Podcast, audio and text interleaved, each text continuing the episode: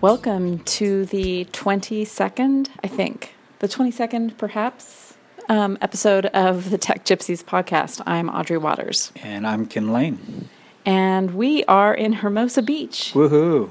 Yay! We just um, got back today after a month, one month, 30 days, et cetera, et cetera, on the road. Uh, what were we doing on the road? We were driving very slowly. Yes. No, actually, we were driving exactly the speed limit, but we were stopping frequently, as um, elderly folks tend to do. Yeah, we uh, made made it a, a slow trip, as as you said. It took us a month to get up north and back home again. We went all the way as far north as oh Nanaimo, right? Nanaimo is that how um, on Vancouver I Island, believe so. and then um, back down. Um, the drive up, we stayed on the coastal highway. The drive down, we took the rather grim um, and precarious I five. Yeah, uh, it's not always grim, but yeah, some parts of it definitely are. So we stopped the last week since since we last podcasted. We were in Eugene, where we accomplished what was for me a pretty monumental task of cleaning out a storage unit that I've had for ten years. It was a dusty, dirty affair.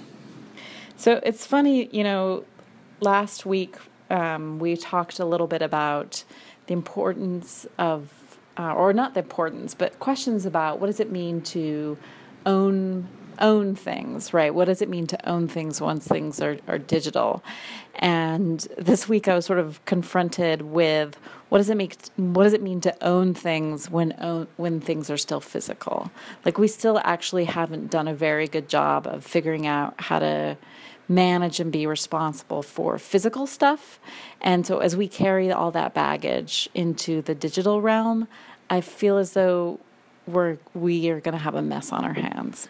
Yeah, I uh, I think there was like probably six full carloads of stuff, um, truckloads, whatever you want to say, in that storage unit, and um, four of which went to Goodwill, one of which went to the dump, and one came with us. And so, thinking of that in terms of of our digital worlds, um, coincidentally, Amazon Web Services just turned ten, so slightly young younger than your the storage unit About the same age, about right? the same age, relatively close. But I feel the same way about um, my digital storage. You know, sometimes we were talking about that a little bit ago about uh, what's in your Amazon S3 storage and what's in mine, and it's um, it's very similar, I guess.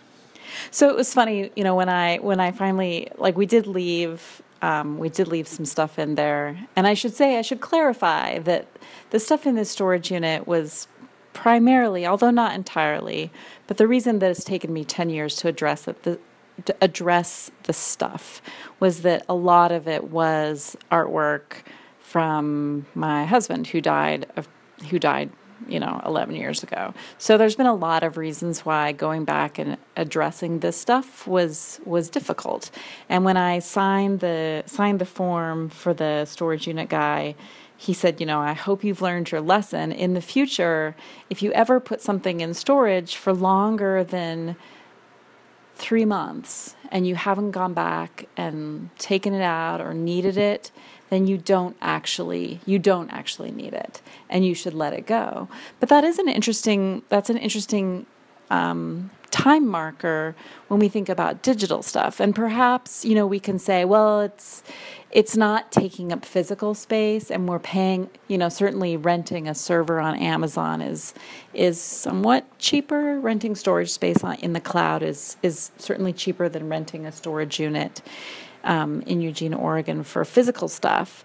But certainly, you know, there, I mean, I know for both of us, there's stuff in the cloud, right? There's stuff that we've stuck away digitally in storage that we haven't looked at either. And, you know, what, what is, what are we doing keeping stuff?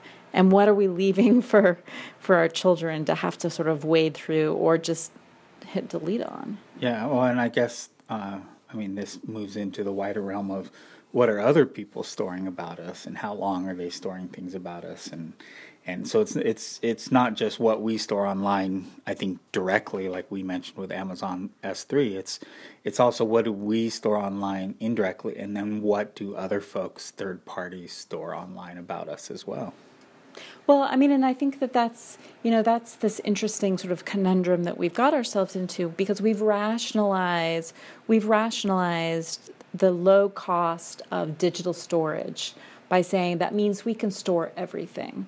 But, and, you know, we might think of, well, that means we can store everything means we don't actually sort through the photos, for example. When you, you would, you, when you used to get photos developed for example, from a trip, say, like, you know, a month long trip like we've just taken. Perhaps for every roll of film, there were maybe two photos that were worth sticking in a photo album and m- maybe two photos worth keeping. But with digital, everyone's like, well, you just keep all of it, right? You keep all the photos. Like, there are all the photos, whether they were crooked or blurry or tilted to the side or, you know, they weren't quite the shot you wanted, but you you keep all of that stuff and so we've rationalized this sort of hoarding more and more stuff um, because we we argue that it's it's so sort of inexpensive and almost sort of immaterial, right? I mean, literally, literally immaterial, but almost immaterial to sort of do so. But but this flip side of it is this penchant for storing everything means that we're also leaving behind a huge data trail for other people to be able to sort of um, you know, uh, sort of analyze our analyze our lives with in a way in which storing physical stuff never quite held that level of detail. There's a certain fascination with you know on television shows. There's the reality TV shows of people sort of pouring through storage units that have gone up for bid. Um, but there's there's really like our whole lives are up for bid when we store this stuff digitally. So that gives me an idea for a startup. Um, no. For for Dropbox and S3, if you don't pay your bill, what happens? We could do a reality TV show, and we could go through it and publish it all and share it all, kind of WikiLeaks style. Actually, I mean, I think that that would be an interest. That's an interesting way. Uh, you know, I think a lot about how, you know, as you and I do sort of what we call our reclaim work, and as we try to tell explain to folks the importance of having better management over one's digital data like really being more thoughtful with what we do with it. Um, recognizing of course that you and i might not always be super thoughtful with what we've done with it. We've just stuck it in amazon and sort of hoped for the best. But you know thinking about like what happens when the, the future business model for Snapchat or the future business model for Yik, Yik Yak is actually saying, we know we know all of the shitty things that you posted about your peers at college.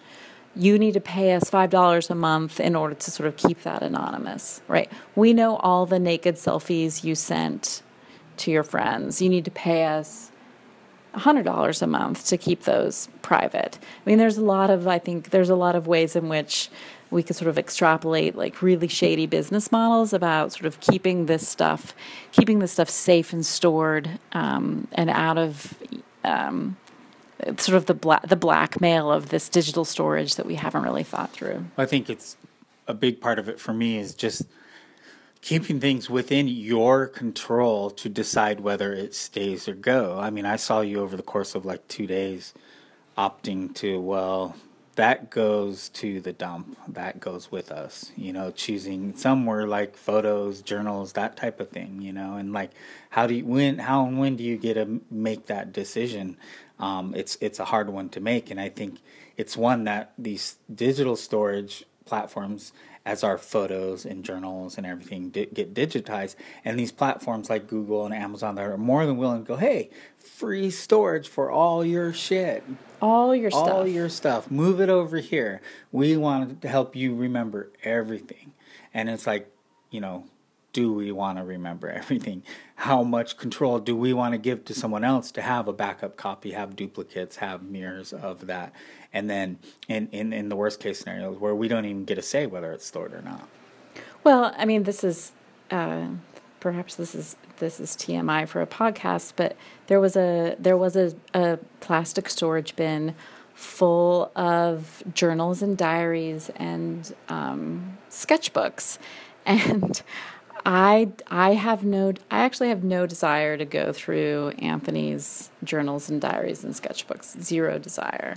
Um, I pulled mine out because I would like to dispose of mine properly, set them on fire, and make sure that they're gone. But I but you know I didn't want you know I don't want I don't want to have to carry Anthony's stuff like that's private details forward and yeah, I think about this, you know, like definitely this this this couple of days of going through stuff and thinking about I mean, I've spent a lot of money to store this stuff and not address it and to address it and then, you know, sort of think about how do you properly dispose of dispose of stuff, what's worth keeping.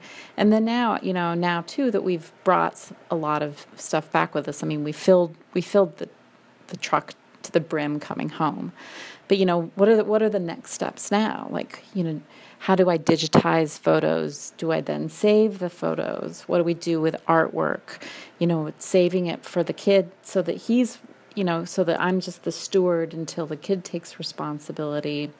Um, but then sort of leaving the kid with responsibility of this stuff, having just dealt last summer with being the kid responsible for going through my dad's stuff and recognizing, man, I don't know, I don't I don't know if any of the stuff really matters to me stuff you know? So it's like it's this it's this sort of weird almost complete circle that we've come through like talking how about the importance you know the importance of owning one's or controlling one's own domain. I'm wary to use that word owning now but you know having better control of one's digital domain and then thinking about how do we how does that control sort of spin out of our spin out of our own control pretty easily once things are digitized. Um, but then thinking about you know how do we how are we how are we holding on to things for strange reasons that aren't archived for you know for posterity? Um, and then what are we holding on to that's actually perhaps damaging? You know what what and I think that this hap- you know this this is one of the questions. I mean, for me, it's one of the questions why domain of one's own is is important because I think that students get this. Students have a better say in making some of these decisions. The stuff doesn't actually, the stuff doesn't sort of go down on their record without their say. Um, perhaps that's a segue to the one of the pieces that um, that we read this week about robots and and copyright. You know, but how are we thinking about ownership of intellectual property, ownership of actual property once these things become digital. And then also once be, once there's this whole other layer of metadata data and metadata that's not human generated the way in which we think of art or creative works. So it's not copyrightable in the way in which we have formulated our IP laws but that is still sort of this um, this sort of product the sort of data property product that is out of our control, right? Even if we do the creative act, right? I think, again, like all of Anthony's work, all of Anthony's art that we did bring back with us. But how is the metadata, once that stuff gets digitized, actually outside of the control of, of you know, Isaiah, his, his heir? I think, I mean, for me, I'm I'm neck deep again in, in the intellectual property around algorithms, APIs, um, everything that touches on my world. And, and so this article in Slate magazine about copyright law, computers, and robots. And I mean, I, the, the concept of patents um, I struggle with to begin with, but I, I, I can grasp in a physical world. The concept of it, as soon as it collides with algorithms and, and this digital world, is where, where it really becomes a weird, just chaotic. It just doesn't even make sense how people are, are viewing this stuff. And this bringing it all the way back home to reclaim is is I've had lots of conversations with folks when I say have reclaimed conversations like when I use Facebook, when I use Twitter and create and generate content, that's mine. And then they will actually push back and say, "No, actually, you did that on Facebook using Facebook's code and algorithms and tools, and they built that and you've agreed to the terms of service. It's it's more theirs than it is yours." And so you know how this is viewed across the spectrum and you know if if if another if a human actually created it if an algorithm created it um, if you know who owns it then who has access to it what does this look like in a world that's totally directed by terms of service and, and privacy policies that are in the service of these platforms? I think there's um, things are just out of control and it's just going to get get even crazier because it just doesn't make sense and it's exponentially growing the number of patents um, that are API related, algorithmic related, are just just growing. I, I can't even keep track of them. Well, I mean, and I think that, I mean, I think that the the the legal stuff. I mean, all of these things feel as though, in some ways, we're sort of arguing. Like you and I make a, uh, spend a lot of time sort of arguing for sort of just resolutions in the in the technical spe- sphere, just resolutions in so- socioeconomic spaces, and which we're sort of not just arguing against sort of tech gone awry or law gone awry, but sort of there are like these larger broader these larger broader things are happening at the same time that sort of undermine the very sort of like the very soil within we're expected to grow a, pr- a prosperous future right so like um, kate kate bowles wrote a piece um, this past week that was a response in some ways to what maha um, and i had been writing about and thinking through about these questions of ownership in terms of domains. And, you know, I had argued that sort of ownership is this weird, not quite like, again, like, I don't, I don't know if I want to, re- I actually, actually do know I can't actually hang my hat on an argument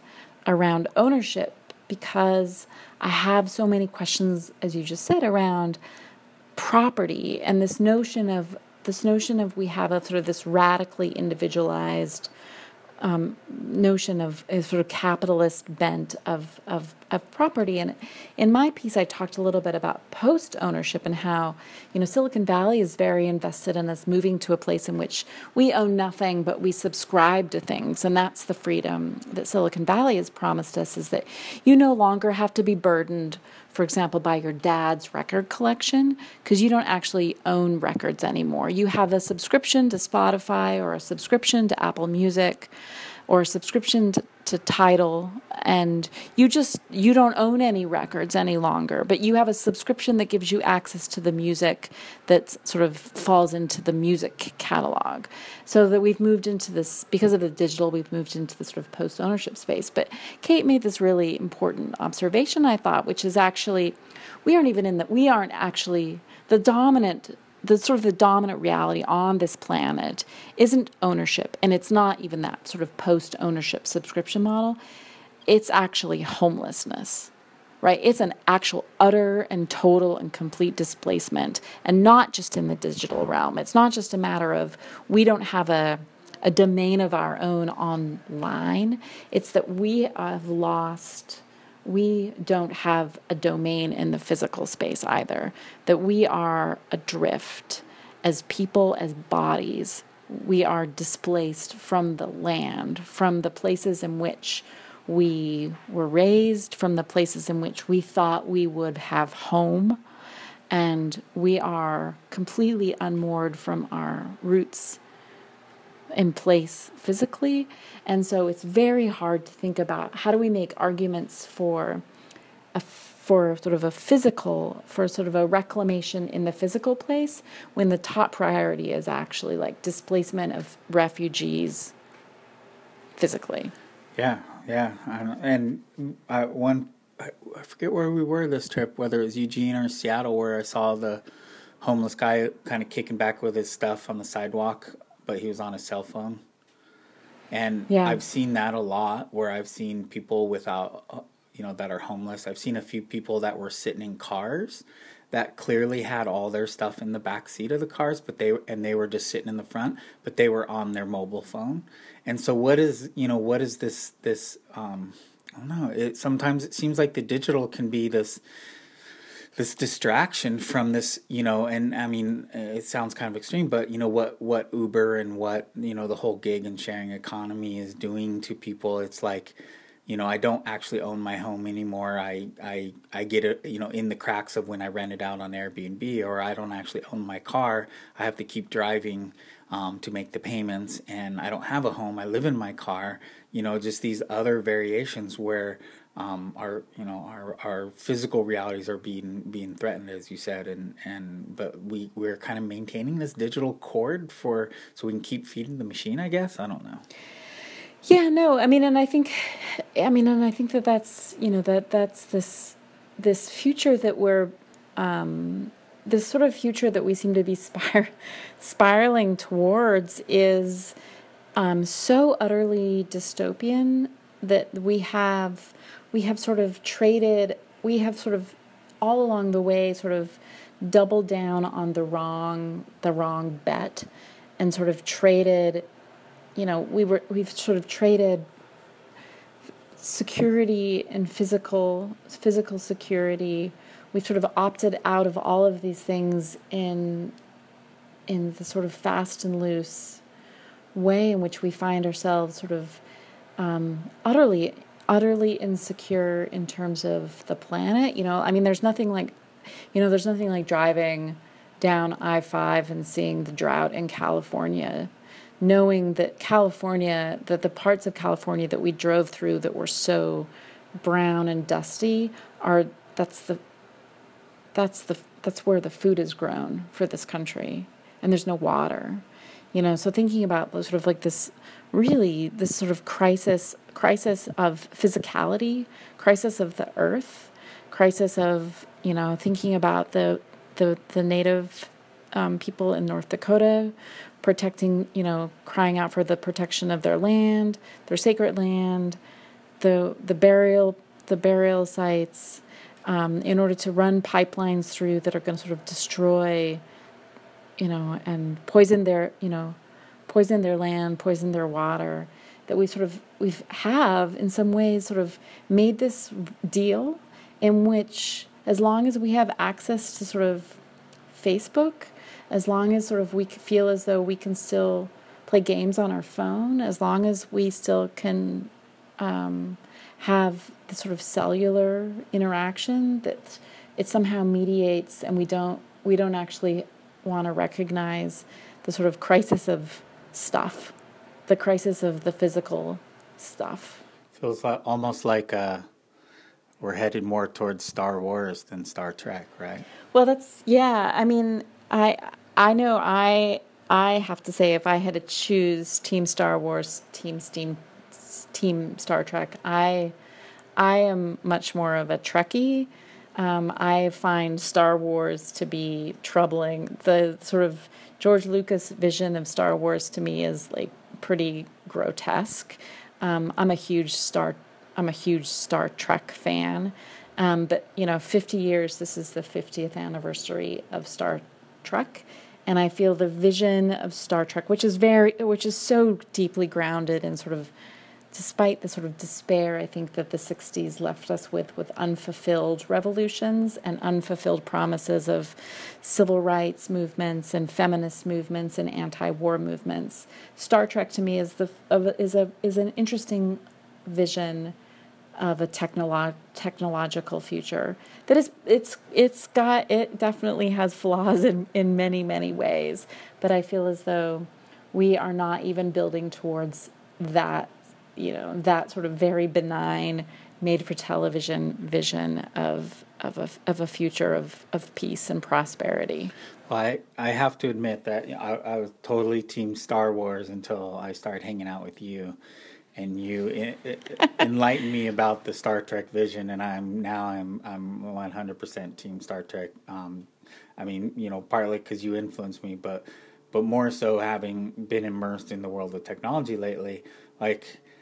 I don't want to. I don't want a Star Wars narrative to to craft or to direct where we're headed. Um, I want. I want the Star Trek carrot out front um, for people. I don't, and I feel like I don't want I don't want kids coming out of high school to want to be um, the next uh, Mark Zuckerberg and and uh, the people you know leading the the Silicon Valley charge.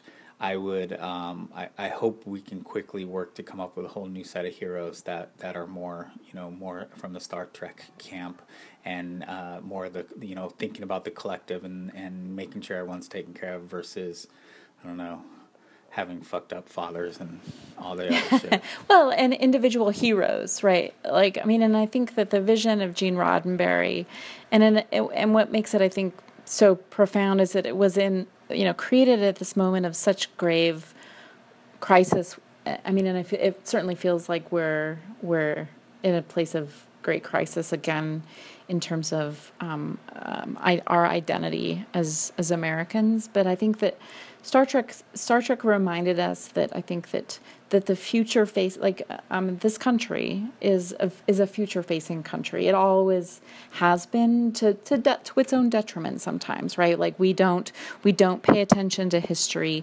We're always forward facing. We believe very strongly as Americans in progress. We believe very strongly that science and technology are going to be the vehicles to make things better. And I think that that's a that's a dangerous belief because I think that actually it's po- politics, not just science and technology that move us towards a more just a just future. But I think that you know the moment in the 1960s where pe- we were sort of mired mired in the mired in war, facing you know really having to confront you know confront the the ills of the the foundational ills of this country is that um, Gene Roddenberry remind us reminded us that the future the future could actually be a better place. The future wasn't nuclear annihilation, right? The future the future wasn't war.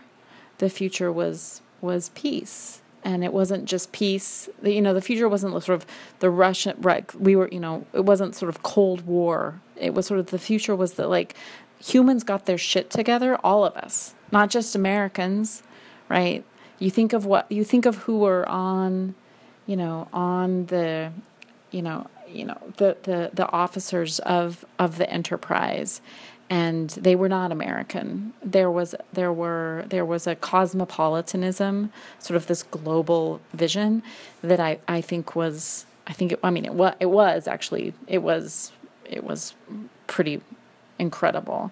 Um, you know, Uhura, for example, I think it's just an incredible role model for thinking about what does it mean to be a black woman and, and on television in a major role, um, uh, and and not just um, sort of not just forced to the side, but a, but a major character. So yeah, team team Star Trek and um, certainly Star Trek: The Next Generation, which I spent far too much time um, in my late teens and early 20s um, being very contemplative about what it you know the the about Jean-Luc Picard.